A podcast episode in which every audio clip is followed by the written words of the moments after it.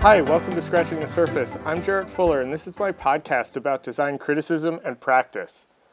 Throughout the month of June, I'm doing this special mini series where I'm interviewing a few of my own professors from the Maryland Institute College of Art, where I just finished graduate school, to talk to them about their own work and their thoughts on design and writing and criticism, and how studying with them has influenced this podcast and my own thoughts around all of these subjects. Today's episode is the second episode in this series, and it is a really thoughtful conversation with Abraham Burickson. Abe can be sort of hard to define. He's an architect, but he's also a writer and a poet and a performance artist, and has been my writing professor for the last two years. In this conversation, Abe and I talk about his background and thinking about architecture as less about buildings and more about these containers for experiences and how that influences his work and all these other disciplines. We talk about his performance group Odyssey Works, which is this really, really fascinating endeavor that creates these durational performances for a single person. And then we close the conversation talking about writing and structure and form and all of these things that that we both love talking about. I've taken a few writing classes with Abe during my time in grad school and have honestly learned just so much from him about everything from art and the creative process to writing and editing and poetry. And I'm seriously a better writer because of him. And my thesis project is a better project because of his input and him pushing me to go deeper and further into my interests in design criticism. I am truly honored to have gotten to study with him and so thankful for his guidance and for this conversation. So I hope you'll enjoy this glimpse into the mind of another one of my favorite professors, Abe Burickson.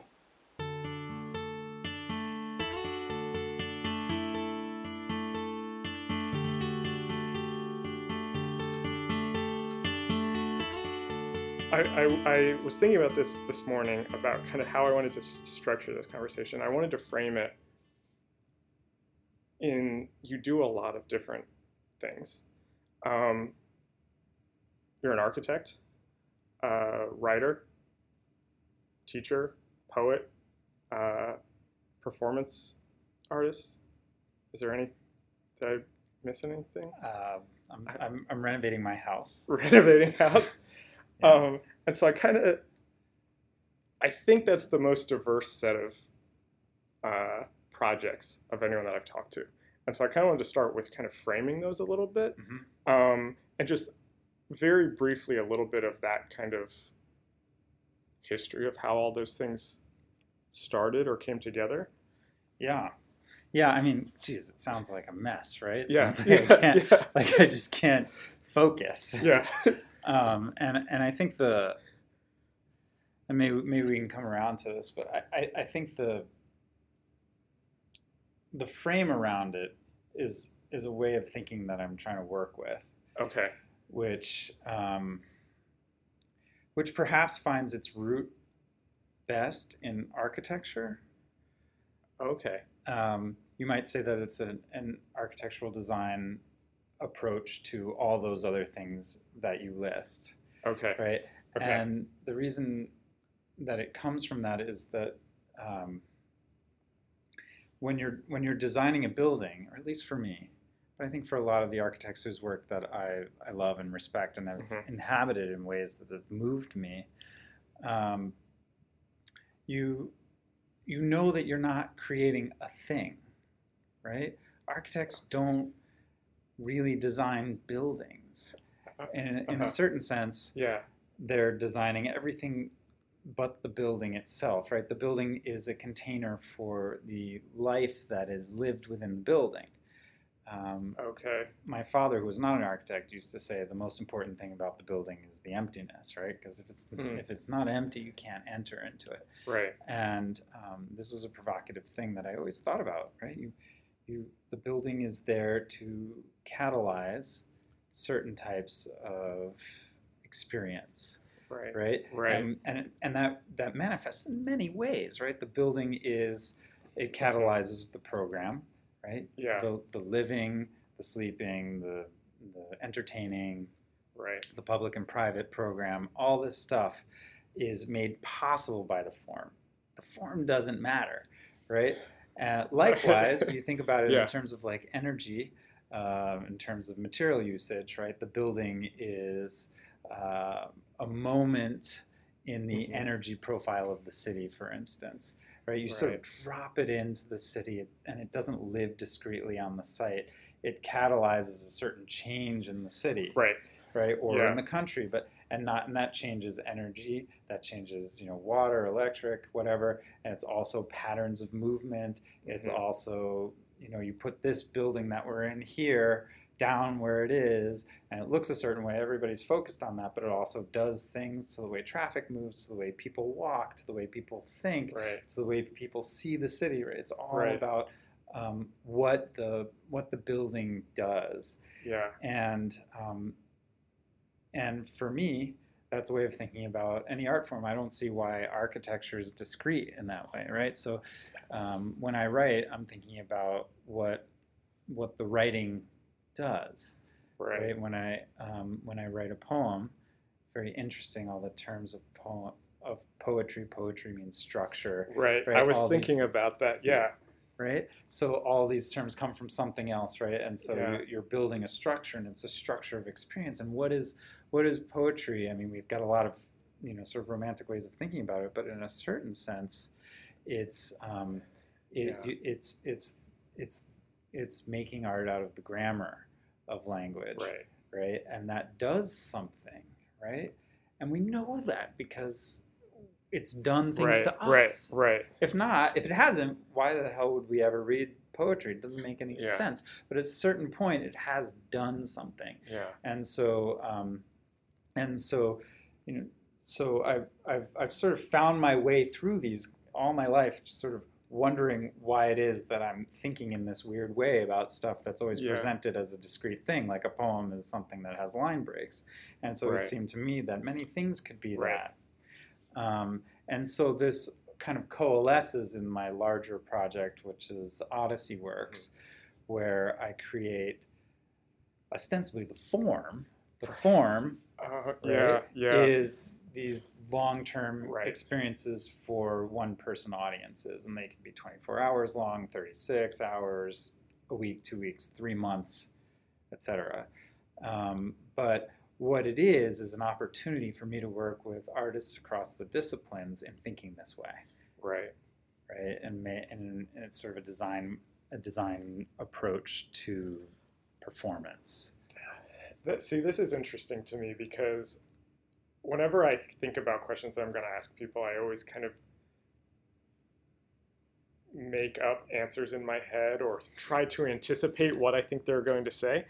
And I did not think that architecture was the thread that was going to connect all of those things. Um, I was expecting it to be writing or language. Uh, and so I'm curious I- I just kind of want to like put this into a bit of a into an order. You studied architecture in in undergrad, Mm-hmm. and so were you thinking about architecture in that way when you were in school, or or kind of where did that start to come together for you? I, I had I well when I was a kid I wanted to be an architect. But Oh, right, oh, okay, I didn't know that. And but I was always writing. But um, when I was in school my freshman year, I uh, I left. I left college because okay, you were talking about going off on tangents. Can go go off on a Go tangent? for it. Yeah, I- go for it. can I tell you why? So I I I went to the Church of Saint John the Divine Okay. in New York, where they have Yeah. these performances. Fantastic place, and and I saw a performance of the Mevlevi dervishes, the whirling dervishes, Okay. and it blew my mind. And I said, I need to do that. I need to le- learn how to do that. There was something in the form that spoke to me. Yeah. Um, and I had a, a lot of questions about form in a lot of ways Mhm. at that time. And that's another conversation. So I left school. this is freshman in college. yeah. Okay, so you had you had this experience, and then you you. And you- then I right, so I left school. I went to New York, made money any way I could, which happened to be um, sort of faking my way through being a graphic designer. Okay, I didn't know that. yeah, and um, there's lots of stories there. I And didn't know this. yeah, and then um, and then I went to and then I I, I got in with the um, dervishes in New York and got a letter of introduction. Showed up in Turkey at the Whirling Dervishes uh, lodge and studied with them, Okay. and um, and that was I spent quite a while with the dervishes. Okay. Um, and and while I was there, in a state of mind that is um, conducive to it, I did a lot of walking. I did a lot of walking in the city, and Istanbul is an incredible city to walk in, and I always would end up in these mosques. Among them, the Hagia Sophia, one of the most amazing Okay. buildings in the world, um, and the Blue Mosque, and several other mosques, and the hammams and um, I was in a particular state, having been having whirled with the dervishes and spending all my time with them. Um, that was particularly receptive, but I, I, uh, I walked into random mosques every day yeah. and hammams, and every time I did it, I felt myself completely transformed. Right? Okay. it um, it was shocking actually it was shocking Yeah. that the form of the space could change who i knew myself to be Right.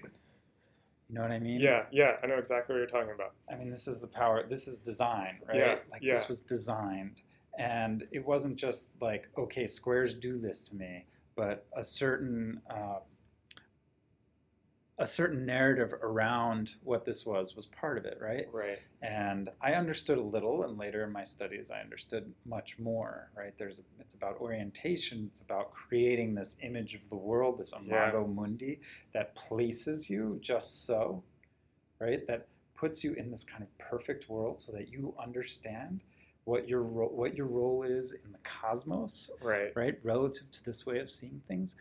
The the mosque did that to me, right? And, Yeah. And I later traveled to um, I traveled to the to Jerusalem Mhm. um, and experienced some of the architecture there, especially the Dome of the Rock. Uh, also, the the very very powerful moment that the Wailing Wall is. Um, And um, when I got home, I knew I needed to become an architect, but I needed to right. become an architect because of this power that it Yeah. had. Uh, and and this power was, um, it's so obvious, right? Once you Yeah. start seeing it, it's so obvious. And it took me um, a while longer to see that this power was in writing, Mhm. right? And this power is uh, is in live performance yeah. right? Suddenly, every every time I went anywhere um, and was affected by anything, became it became clear that I needed to dig into how the design mm-hmm. was structuring my Right. experience. Right. You know, and this was a very different way. You know, all my teachers were teaching me about the thing, Yeah. thing, the Yeah. building, the thing, or or the poem. You know, the poem. It's a thing. It's a villanelle. It's a sonnet. It does this, and and it kept striking me that it, it's not the thing. Right, the play is right. not the thing. Like that's it's in service of this other experience that someone else or a group of people will have in relation to that Exactly. thing. Exactly. Interesting. And so all my work has been in service of of exploring that and trying to find ways to make um, yeah. Okay. to make the thing be understood and designed as the catalyst rather than the thing itself, Right. which is what some of architecture is about, right? Some of Yeah. architecture education and some architecture itself just clearly presents this. You know, you hear some like I recently read Peter Zumthor's Thinking Architecture. Okay. Such a perfect example of this Yeah. you know um, yeah so that's kind of how it So- all fits together for me Yeah. I mean that that actually makes a lot. I don't want this to sound weird, but it makes a lot more sense than I was expecting it to. um, because you know, to list out those things, they sound, you know, architect, poet, you know, teacher, uh, performance artist, sound like separate tracks. Um, so I'm curious, do you, and you, you, you kind of mentioned this a little bit, but I kind of want to pull that apart a little bit more. Do you approach each of those things? Do you feel like you're coming to each of those things differently? Or I, I guess I, I, I'm, I, I- don't know exactly how to phrase this. I, I kind of want to talk about the process a little bit, but do you, do you kind of have these ideas and then think, this is a performance, this is a poem, this is a diagram or, or a building, or is it kind of, you know, what comes first, I guess, is, Well, to have that freedom to be that way, yeah, that's that's why I work with Odyssey Works, okay, right? Because you know, I guess with poetry you can always write a poem, right? It doesn't matter. Right. Nobody's reading them anyway, right? right. You know, um, but with with architecture, you have a client, you have a set Mhm. of constraints. It's a little different, so you don't get that freedom. Yeah. But um, but with Odyssey Works, it's carte blanche on that, and so then in that context, yes, I do. okay, Um, in fact, there's there are structures we work that I've been working with that um, that help make that possible, and that's actually been the large arc of the uh, experiment that Odyssey Works is for me. yeah, There's a lot of other people involved in it, right, and so for other people, it's there are various different openings for them, Right. and it's in a way carte blanche for people to experiment in different ways. Um, but you know, I've been there. I've been working on it a long time, yeah. and so there are certain structures that I've set up that allow for that. And there's that word. There's that word structures Absolutely, again too. absolutely. It's Yeah. a structure because it allows for Right. that to happen, right? Right. What else is the structure, right? It supports. Yeah, It supports Yeah, what you want to put on it. right. um, I just think of the of Bernard Tschumi's Follies, and uh, he he made this Parc de la Villette and it designed sorry Okay. this Parc de la Villette in Paris. Okay, Um, okay, yeah, yeah. Have you ever been there? No, but I know I do know what you're talking about. Um, so good, right? So you can get on your bike and bike around, right? Right. and he's trying to think of the park differently in many ways. But one of the ways, one of the things that he did when we talk about structure this way Right. is he created these follies. Uh, he didn't invent the term; it, it predates him. But um, there are these constructions, they're structures, hmm but they have no known, no preconceived purpose. The idea is that the structures are there to support whatever purpose you put Right. on them. Right. And so they built, built, you know, they put cafes into it. Some of them are just open. Some of them are, Yeah. you know, somebody's offices are in one. Yeah. I don't actually know how they're, like, who decides. But I guess, you know, on the outside, you just get to think it just naturally, er, you know, emerges from Yeah. the structure. And so that's that's the way I like to think Right. of structure, right? It's a place of possibility in that way. So we created these structures. We would get together. I get together with a team, Right. and um, you know, so we we have a participant. We make a performance for one person. Right. If that person is you, I study you for six months or Right. more, depending on the budget. Right. That's that's very Right, essen- yeah, that's yeah. an essential part of it. Yeah. Um, and I study you for six months, and my whole team studies you. We read every book you love. We books you hate. We talk to your friends, your family, your enemies, your lovers, your Right. illicit lover. Um, we go to your workplace. We you know check out your closet as much as we possibly can, and then we gather all our research together, and we spend some time in retreat hopefully as long as a week, but sometimes it's only like four days. Okay. But we try to be as immersed in your information as we as humanly possible, right? And we Right. know it's really working when we start to dream about you, Okay. right? Then you are symbolically embedded, Right. and that that's when our subjectivities are inter intermingled, and um, and then once we get to that point, we say, what is the I'm going to say it again. Structure of Right. experiences that we want to create for Right. this, for for for Jarrett, Yeah. and it's not specific. Yet. Sometimes it is, but mostly it's not. We create a diagram which Mm-hmm. has uh, an arc, nar- an arc of experience, which which we say maybe you know we want him to go through deeply intellectual experience and then deeply physical experience and then an animalistic experience and then an experience of being a new person. That broad, Right. Okay. right? Okay.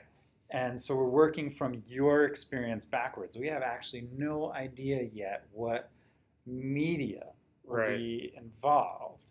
Right. Um, you know, that's that's a little bit of an idealistic way of saying it. yeah. We try to have no Yeah. idea yet. You know, still, as soon as we come up with, oh, we want him to be animal, you know, we immediately know, you know, Right. that we want to do X or Y, and that comes up. Or, oh, he's really into mapping. We need to do something with mapping. You know, but generally, Yeah. we try to create this yeah. overall arc of experience. And then we think about, we try to actually step into your subjectivity to embody what it would be to move through those. And the beautiful thing is, we can do whatever we want. We can start with a novel or a poem. We can hack Wikipedia. We can Right. we can make a fake New York Times review. We can put an actor into your life. Um, you know all these things in order to mhm. create for you the experience of going Yeah. deep into your intellect Mhm. we could you know we could have your professor you know show up and talk to you about an idea Mhm. right that's been troubling you Right. right in a classroom we could we could we could create a, a classroom and start a new class and have everybody in your class come because we want it to be real or you know it could be we could write you letters from a fictional character or there could be a piece of music which engages your intellect in just the right way if we know you well enough Right. which we never do. We know you as well as we can. Right. We we have some direction we can go to Yeah. try to find that. And so that's working from your experience back Yeah. to the form. And the form goes everywhere. And so we have limited set of skills, right? Right. You know, um, if like we wanted we needed a juggler, we just we'd have to go find one. Or, Right. You know, we need Right. you know, we have a composer we work with, and we are always having to find new uh, musicians who can play what he's composing. Or, you know, we have most of our bases covered, but Yeah. you know, once in a while we go out on our mailing list for like we need a mu- we need a magician who works with card tricks you know, or something Right. like that. So I have a couple. I want to kind of use this structure structure of you creating an odyssey for someone. This raises a lot of interesting things for me in thinking about the stuff that I've been thinking about for this podcast and this project and design in general. Um, and so I'm not exactly sure how I want to order these questions. So I'm going to kind of, you know, just ask you a series of questions. But um, you know, in a sense, when someone goes through an odyssey, what you're doing, and I apologize for using this word, but I, I haven't thought of a better one yet, but you're almost like hacking their life for a little bit and interrupting, um, you know, the course of their existence, right? For three days or however long, you know, one of these would Mhm. happen. Um, how long? A couple Anywhere from 24 hours to three months. Okay. And and so you know, you're kind of blurring reality and fiction in their life for a while. And this is interesting to me for a couple reasons. One, it actually sounds a lot closer to how you were talking about architecture at the beginning in that architecture interrupts or changes the environment around it and then also who encounters it and what happens inside it, what happens outside of it. And so I'm I'm curious how you think about the the things that you've learned from kind of setting up these odysseys and this idea of kind of interrupting or hacking reality. And I realize those are, are my words to describe it, but has that changed how you think about at a small sense buildings and architecture, but at a, at a bigger sense, this idea of kind of reality and changing reality. Do you know what I mean? Yeah, yeah. The reality word is an Yeah. interesting word right? Yeah. Because what are we talking about when we go at it from the experiential side? Right. Right. Because it's all real. Yeah. Well, so let me. I don't, I don't mean to cut you off before you Mhm. even answer, but the, the thing I'm getting at is there's this kind of thing in design right now called design fiction. Mhm. And it's this idea of kind of using the tools of graphic design to show alternate realities or possible futures or to kind of you know design things from the future but put them into this world to show like if we stay on this path this is kind of what the world would become Mhm. and it's interesting to me but i also have a problem with calling this design fiction because i feel like all design starts as fiction Mhm. and that that t- the act of designing or the act of building or the act of making is some process of kind of turning fiction into reality a little bit Absolutely. um, and so you're kind of doing that on this large scale where you're creating these fictions for this person but it's changing them in a way and in a sense i think you could say that building does that Absolutely. too you know and and you uh, designing a building that's constructed and so i'm just curious how you think about Right. There's a weird. There's like a weird parallel somewhere there where. Um, you know, designing a building and putting it out into the world with some intention right is kind of a fiction, you know, and and uh, and and and the nonfiction would be a cave or something like that, Right, right? Which right. just happens and you fall upon it, right? There's Right. an intentionality uh, behind your experience, and we um, we experience that or we conceive of that in most contexts as fictional, right. Right? Like you go to sleep no more and you're not Yeah. really wandering around somebody's graveyard. Or it's, Yeah. it's fiction yeah. Yeah. you know but there's but but if we flip it around fiction is just an attitude towards the thing that you're in front of right fiction says okay. fiction when, when i encounter something as fiction i'm encountering it as as theoretically relevant. There's a downside it's fiction therefore it's not real therefore it's not pertinent to my life.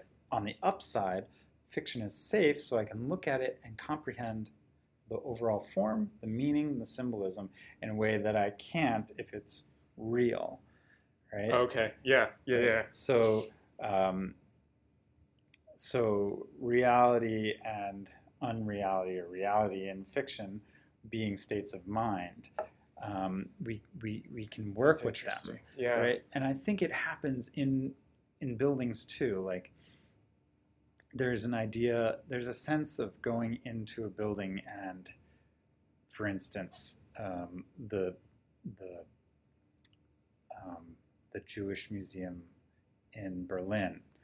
oh um, yeah Daniel Libeskind. yeah. Um, feels like a fiction. Walk this, walk down this hallway for a hundred meters, and you will have walked down the I forget Oh, what it's right, called, like the right. hallway of memory. And now, right you know, a memorial is a kind of fiction, right? You're standing in a memorial. It's not architecture with purpose. oh i see Mhm. as an architecture with symbolic purpose, and that reads as fiction, right? Or when we go into um, a modernist building that reads as truth, and that was sort of the idea of the modernist aesthetic. It is true. Look, you see the f- structure, right and right. that's it. Whereas if you go to the Portland building in Portland, Oregon, which has like a big fucking, I'm sorry, we're on. We're on this is a radio we're on radio Yeah. or something, which has a big bow on it, right right? That looks like Right. fiction. It's not a package, right right right? But but but in fact, it simply is what it is. There's a message coming across. There's Mm. an experience. If you look at it from a phenomenological point of view, right? The fiction and the and the nonfiction. These are simply um, these are simply ways of experiencing the thing that you're in. So when I do these performances, for instance, right we yeah think about when it's fiction, when it's perceived as fiction, and when it's nonfiction. And sometimes we move between them because Mhm. it's simply a different effect. It changes your subject position and the way you perceive things. right And it's like, and that's a thing about design too, right? yeah When when you look at, when you see the design, it becomes a kind of a fiction to you. yes And when the Yeah. design is invisible, it's nonfiction. Right? Oh, interesting yeah You know, I look at that. Oh, somebody intended me to see it that way. They're Right. manipulating me. Right. That's a fiction. Or oh, that's just the way it is. That's Right. just Coke. Right. Right. I mean, so I, I, you know, this podcast is ostensibly about design criticism, um, and everything that you're saying is actually, I feel like, very relevant to that in thinking about something like branding, which is, you know, a very kind of big word, but you know, if you think about it in the way that you're talking about encountering a building, branding or to brand a company is just creating a story that this company or entity is telling about itself. Mm-hmm. And you can approach that as, you know, this company cares about me, they're friendly. But that was designed.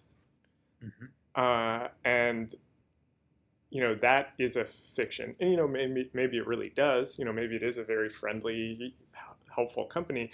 But the design around it is really just a you know the visual design but also kind of you know the experience of going to a store or all of that is all just in service of telling that story that that company or that organization or whatever wants to tell about itself Right. um, and so when i think about criticism or how we talk about these things those are the things that seem like actually really important Well, yeah. I mean, it's hard. I mean, when you put it that way, it's hard Yeah. not to get really cynical. Right. it, Yeah. And I realized as I was saying that, I was like, oh, this is getting negative fast. But I, I mean, there is a positive side to it. But I know what you're. Well, what's the positive side? I'm I'm I'm thinking about this in, in the in the sense that. I don't know. Maybe this isn't positive actually. Now that I say it, I was gonna say that everybody like we all do this anyway. You know that isn't branding is not this thing that companies do or these big kind of multinational organizations that and this comes back to performance also that all of us are kind of constantly enacting a type of branding or a type of performance of creating stories around ourselves as the way we want to be seen Mm-hmm. um, and that you know that comes back to performance that comes back to storytelling that comes back to to design and then how we relate to the world i think has some of can change that also you go into a certain building that says you have to be a certain way and suddenly your story or your brand changes to relate to a structure or an object Mhm. or something or right. another group of people It transforms you. yeah Its story is more powerful than yours in a way. yeah You know, that thing that you said that we're always creating these stories makes it sound like we're can I say this all bullshitting each other all the time, yeah right? And and we are. We're, I mean, you know that when you get to know somebody, it wasn't that person they presented themselves as in the first place, and yet, and yet, you can look at it the, this other way as um, I was thinking about this the other day. I was I was with all these people who were being so charming, right? yeah right? yeah And they, they were so charming, and I, and I, you know, part of me had that cynical moment, right? It's like, right ah, but you know, they're just acting. You know, Yeah. they're just putting yeah on a show. yeah And I, then it occurred to me what how enjoyable that show was, and how much work these people were doing for my benefit. right Right? They're creating a character of themselves, making it easier for me to relate to them, right engaging, telling stories, joking, being funny in these linguistically very complex ways yeah that are fascinating of themselves, like a free performance every single day, right right? All this work, you know, whereas if we don't have that, if we don't have the stories we tell about it, ourselves and each other, if we're not creating the experience for the, of, of the Yeah. other in front of us, right um, it, it becomes very hard to get around. We don't know what to do. It becomes a big blank yeah of practicalities. You know, and and and to me that was the flip side. And you can extend that to design as a Right, generous right. act. right You know, I mean, I guess, yeah, I guess we could say, and before we started recording, we were talking about Jessica's book about, you know, the invention of desire.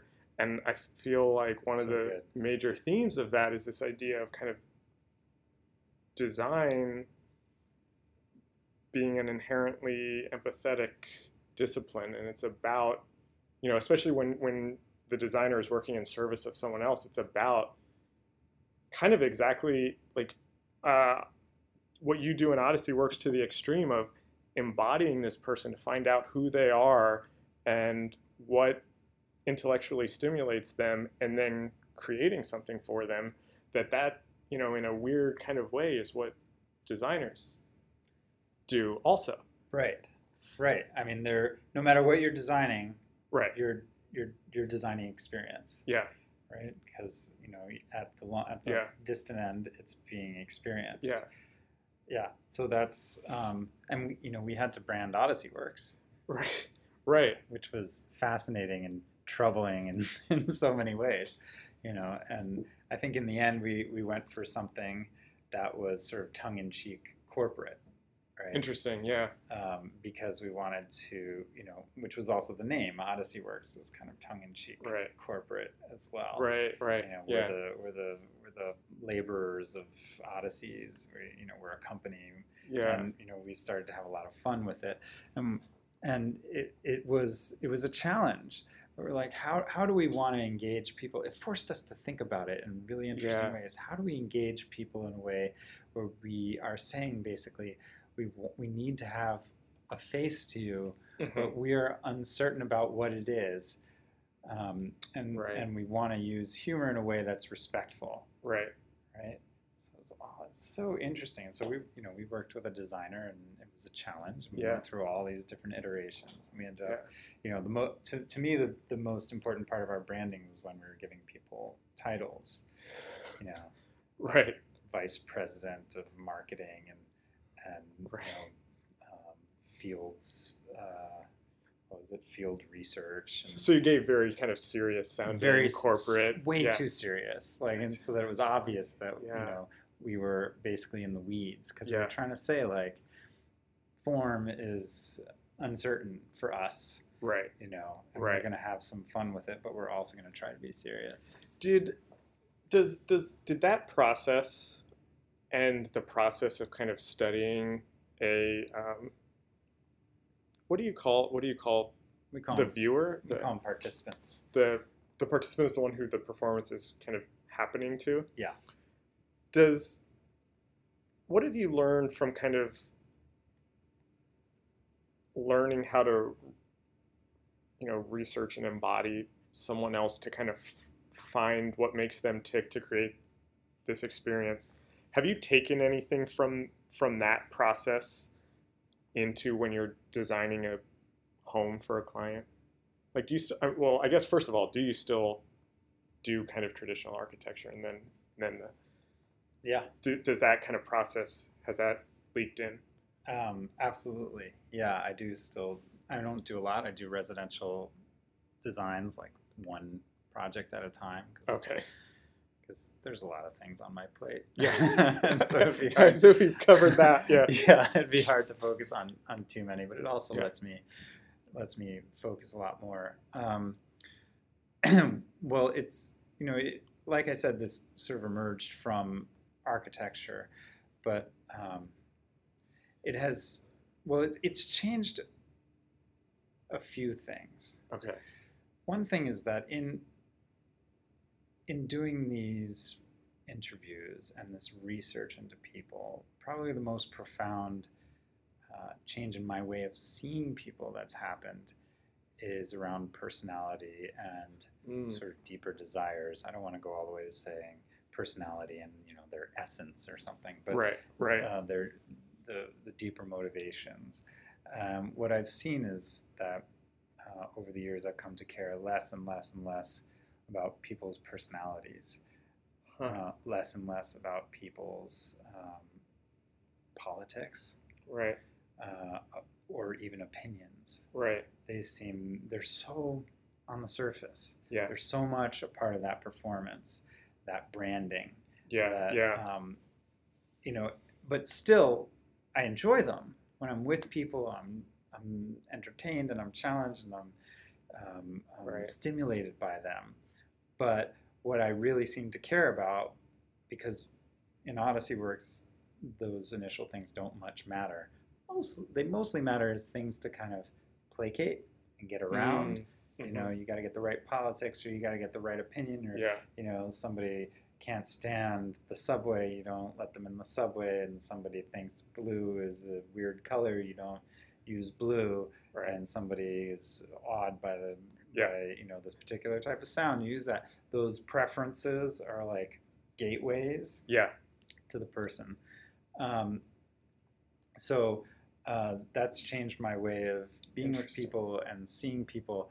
And so um, I've come to see in at first when I when I first was doing architecture, I was I, get, I would get things wrong. I mean, everybody gets things wrong, but What do you mean?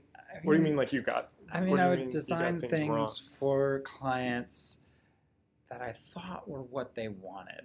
Uh, And um, that was often because it's what they said they wanted. right. And I th- and after doing this a bunch and sort of seeing some good and some bad results, I realized that I just need to spend more time with my clients Right. And get to a, a, a more sincere place and not just approach my investigation of what they wanted verbally because people Mm. don't actually because people don't actually say what they want necessarily because in a certain way that's still part of this uh, Right. this, this superficial Right. official thing and so I would spend time in the home eat walk around the property you know, if I can Yeah. um, and then start to understand you know, what how they're physically inhabiting and Mhm. how they're emotionally inhabiting their space. Like I'm designing a farmhouse right now. I mean, I've designed it; it's under construction, um, and it's upstate New York. It's on a biodynamic farm. And Okay. you know, a lot of our conversation was about how big of a kitchen do you want, and Yeah. um, and the usual stuff. We need a bathroom that works for a family this big. It, Right. you know, gonna, we're going to have four kids. We're almost up to three, and all those practical things. But um, when I spent time with them, I noticed the care Mm. with which they handled food. I mean, sort of a no-brainer. Biodynamic, Yeah, yeah, yeah. farm. They care about food Right. But um, and also the ubiquity of of food. Like they had um, they had all these um, mason jars of canned goods, Okay.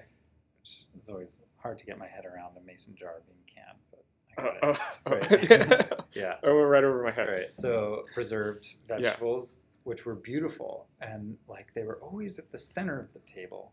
They would Yeah. come out and they would end up on the center of the table. Why? Because they and they loved them and Right. they knew they were beautiful, and I I thought they were beautiful too. Right. Right. And um, and I also noticed that uh, their kids were always Mm. running around in circles, Mhm. and they enjoyed that. You know, some people, when their kids run around in circles, it drives Right. them nuts. Yeah. Right. But this couple, they watched their kids run around in circles, and, and this was a healthy thing to Yeah. them. And so when I was designing, I you know I, I made sure that we got all the things that they needed, um, but uh, but I made a suggestion in all of my different schemes that the main thing you see when you come into the house be first the food, canned food, Mm. preserved vegetables Yeah. and, and fruits, um, which would be right opposite the front entrance on shelves, and um, the children running in circles. Hmm. Right, because there was the question was, what is the heart of this home going to be? Right. And so we had these this opposite the front door, these shelves full of these jars, and then above um, a a walkway, a Oh, circular yeah. walkway um, surround circling the the atrium, Yeah.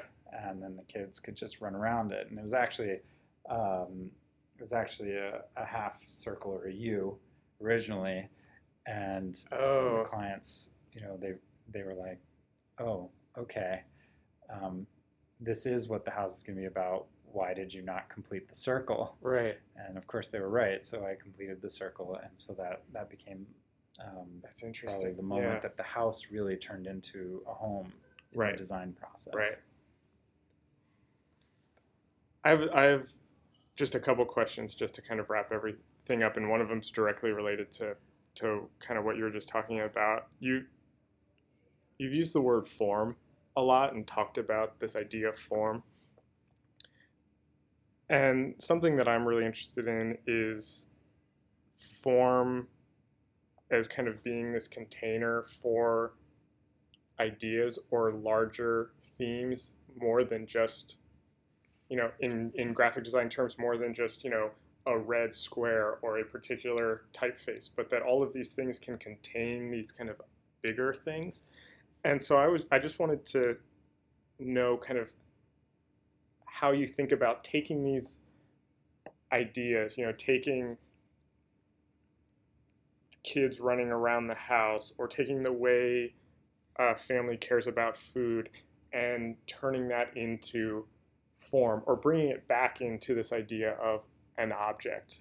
Um, and kind of going back to when you were talking about studying this and learning it as creating this object and you kind of wanting to focus on these other things how do you then turn it back into the object or how do you think about that? Yeah, I mean that's the great challenge, Right, right? yeah, I mean that's that's the whole job, yeah. I think, and um, because if you if you've only got form, you don't relate it to experience, and you Right. fet and become some kind of fetishized design object. And if you only have experience, you float off into this into the stratosphere, and nobody ever hears from you again. right Really, which was the danger, which could have happened if I'd stayed with the dervishes, right right? right Um, so that's it. Yeah. mean, that's at the core. To me, that's the challenge, right? You want to create an experience and you have to do this empathetic reverse engineering, yeah right? How can I do that? And what is it, you know, what are the, and, and that's when each medium has its own demand, its own process, right? Mm. So in Mm. architecture, hmm you know, if you're gonna, I'm waiting for the tools, by the way, to be good enough. To I'm waiting for virtual reality to right take over Revit, right? So if I could be designing in Revit in VR, I would be a much better designer because right now what I have to do yeah. is I have to like I have I sort of have to imagine the whole thing and walk into it and try and embody that experience. And then I have to see what I can do to embody that experience from the subjectivity of my client. oh, Right. yeah Um, and when I'm doing the uh, because it's not just you know a building that is not just blueprints you know you're not just thinking about a floor plan at that point right, right. oh mean, yeah i didn't is- even make that connection yeah Right, you're thinking about the final building. This is why um, this is why design technologies are so important in architecture, at least, but in every everywhere, right? Because the, the the the tools limit or control or enhance your capacity to empathetically move into the space right right? So um, 3D design tools are, in many ways, better, um, Right. but in some ways right worse, right? Because um, because they fill it out for you, right? And this comes back to language, yeah right? Yeah. There were these languages where that people invented when they were inventing languages. That there's a language called uh, I can't remember. I think it's called Volapük. Volapük. It's almost Okay. impossible to speak because everything is exactly laid out, right? Everything Okay. is totally clear. You know how some languages have cases that English doesn't have. oh right yeah You know, yeah like for instance, you know when I'm saying you, yeah I mean just you, or if I'm saying you, I mean everybody in the right room right right? But some languages have that figured out. Well, Volapük did that with every aspect of language, and it was unusable, yeah Because nobody could figure it out. Whereas this this kind of nuance that we have as humans to work the tools is works better in kind of natural mhm. languages. To me, um, in many ways, AutoCAD is uh, a better tool because it defines less, like 3D building right Huh. information um, tools like like Revit give you too much definition, sort of like going from the book to the movie, okay right? And so as a design right. process, I'd rather go with 2D uh, or or of course sketching, um, and, and then go into Revit or a 3D modeling software so I can show it to my client because Yeah, that helps yeah. them. But um, but this is you know this is the this is the process. This is what the tools do, and you know our job is as designers is to be able to sort of a figure out which tools are best for us because we're all a little different Right. and be be able to master those tools so that we can get into that empathetic design mode um, that Right. that that supersedes the tools. Um, Right. you know what I mean? Yeah. And yeah. then some. So then some media are not usable for some people, right. right? I mean, I can't Yeah. make music, Yeah. but I know the effect it has. Right. Right. Right. I can ask other people to do it. Yeah. who I know can. And that's that's where we find our place as designers, I think. Yeah, I want to just bring writing back into this just to kind of start to to kind of close it together because I feel like that that's a big part of what you do and we didn't talk about it that much and you have been my writing teacher for a year now or, or whatever it's been two years. Um, and so this question has two parts to it. I'm curious one's kind of a, a personal question and then a, a larger question. I'm curious how being a writer influences these other projects and the skills and the tools of writing influence creating a performance or a building and then also vice versa for you how how you found that those have changed you or how does being a writer made you a different type of architect if you didn't have have that set of skills and then the second part is kind of just larger kind of general thoughts on uh, you know you, you've been teaching writing f- to designers how how does writing help the designer or how have you seen those kind of two fields help each other Yeah, yeah. Um, I love these questions. Um, so each tool, even though even though I think all tools should be uh, applied as experience design tools, architecture, Right. writing, right yeah yeah um, graphic design, whatever, they all have different capacities. And writing, and by extension, language, rather, language and by extension, writing, uh, is the number one best way to convey longer, more complex ideas and narrative. hmm Right? That's right. that's like Yeah. bottom line. I will i will go to the mat with anyone who thinks they have another way. I mean you might say film or something like that. To me those are that's right. just yeah it's still yeah yeah. Right. Because it's it's it's involving language. So um, so most things will start there right? But it's not necessarily uh, the best it's not always the only or the best way to encapsulate a single idea right? So Uh-huh. you can have an experience um, in a piece of architecture that you can't have in writing. And so they're complementary in certain ways and they should be. They're doing different things. Right. And so um, when I um, when I create a performance in Odyssey Works, I sit down and I think, what does what, right? Yeah. And when do we need a longer, more comprehensible idea? And when do we need a shorter one? Okay. So from the other side, coming Mhm. back. Um, oh, and of course, there is narrative that is right yeah relentless. It is Right. relentless everywhere we go. It's in the building. It's in that plant behind you. Yeah. It's in your chair. Yeah. It's in the you know the way you dress. right Right. There is Right. so much narrative, Right.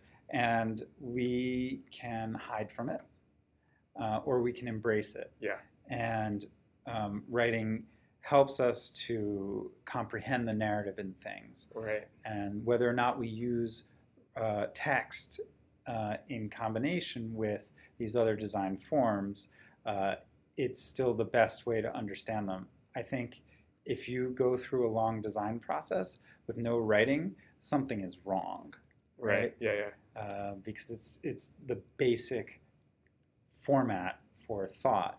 And by the way, it is uh, the best way to think Right. because we can't think in very long sentences. Yeah. We get into loops, right? Writing is this miraculous tool that makes us brilliant when before we were Yeah. just, you know, able to get out of the cave, right? Yeah. Yeah. You know, writing and by extension language. Mhm. Um, so there's that.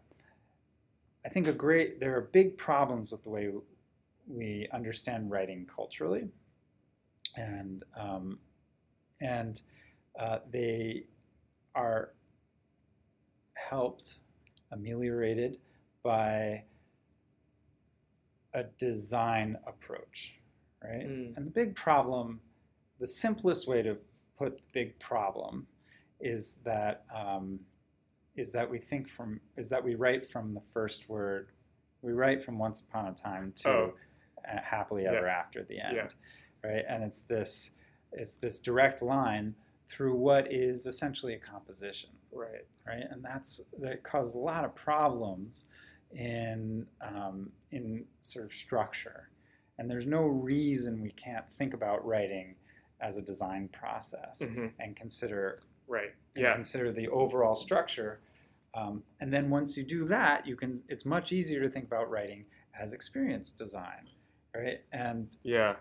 when you're there, suddenly you're not sitting there saying, "Oh, I have to write this way because that's the kind of writing you do for this magazine or that's the kind of writing you do for a book or that sounds stupid so I can't write that way or everything has to be in the present tense because that's Mhm. how you do it." Right. You start to think about, "Oh, Right. what is the effect of each mode of writing? What is the effect of text writing? Uh-huh. You are cool. Yeah. right? Yeah. Yeah. Yeah. Right? Versus um, Mhm. Moby Dick. Right. Versus you know the dryness of an academic paper. Why is an academic paper dry? What is the effect of that dryness? Is it just to scare you off? Is that scaring off a kind of muscle pumping to make you feel like what, Mhm, what's being mhm. presented is Yeah. true? Right? These are these are Hmm. ways of thinking about it that come from design, Yeah. right? That come from yeah. I hadn't thought about it that way before. I mean, you Yeah. step into a building, Yeah. you're not thinking. A writing thought would be, you know, well, first you've got to put down the, you know, footings and then the Right, wall. right. You know, but a design thought is you step into the building, and you feel great because of the ex- expansive light and the patterning on the curtain wall, which was so Yeah, intelligently put yeah. together.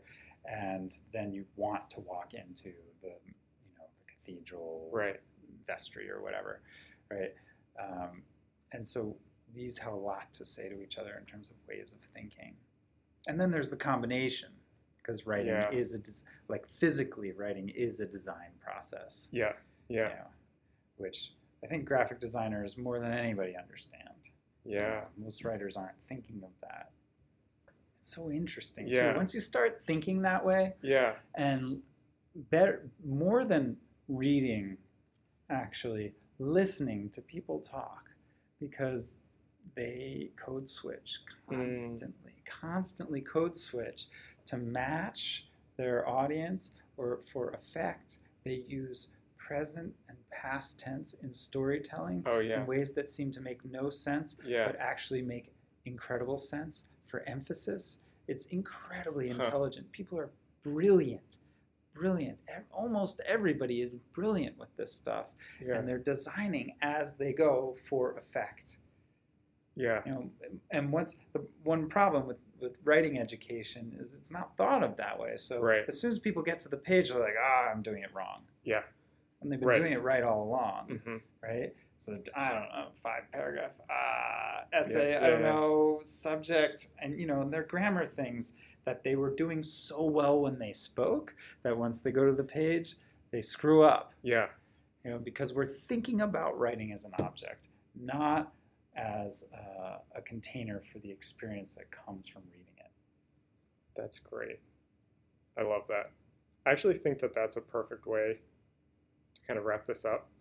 Um, thank you so much for this conversation, and then also just for the last, you know, year or whatever it is. I feel like your influence on this project is kind of woven throughout, and so I'm glad that we were able to I feel like I learned so much just from your classes and then also from this conversation. So I'm glad we finally got to do that. So thank you. Well, it's my pleasure. This was great.